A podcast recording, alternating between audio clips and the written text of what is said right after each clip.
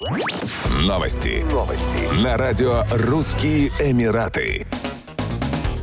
42-летний эмиратский космонавт Султан Аль-Нияди, совершивший шестимесячную миссию на МКС, получил назначение на должность государственного министра по делам молодежи Объединенных Арабских Эмиратов. Его высочество шейх Мохаммед бен Рашид Аль-Мактум, вице-президент, премьер-министр ОАЭ и правитель Дубая, комментируя назначение, отметил, что Султан Аль-Нияди наиболее близко знаком с вопросами, касающимися молодежи. Султан – космонавт, обладатель степени кандидата наук, служил своей стране в армии и в космическом секторе, служил человечеству в научной сфере и стал первым арабом, вышедшим в открытый космос и проведшим 6 месяцев на орбите Земли, написал вице-президент ОАЭ. По мнению шейха Мухаммеда бен Рашида, новый министр лучше всего знаком с проблемами молодежи и сможет успешно продвигать интересы молодого поколения. Вместе с тем он продолжит свою деятельность по исследованию космоса.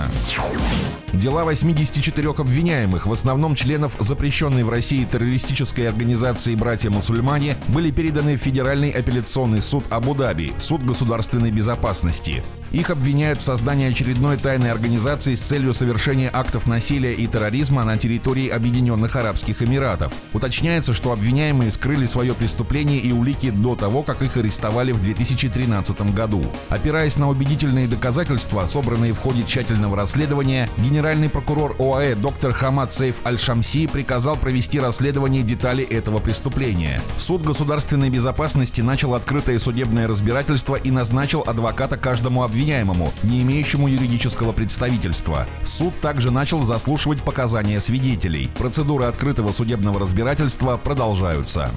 Еще больше новостей читайте на сайте RussianEmirates.com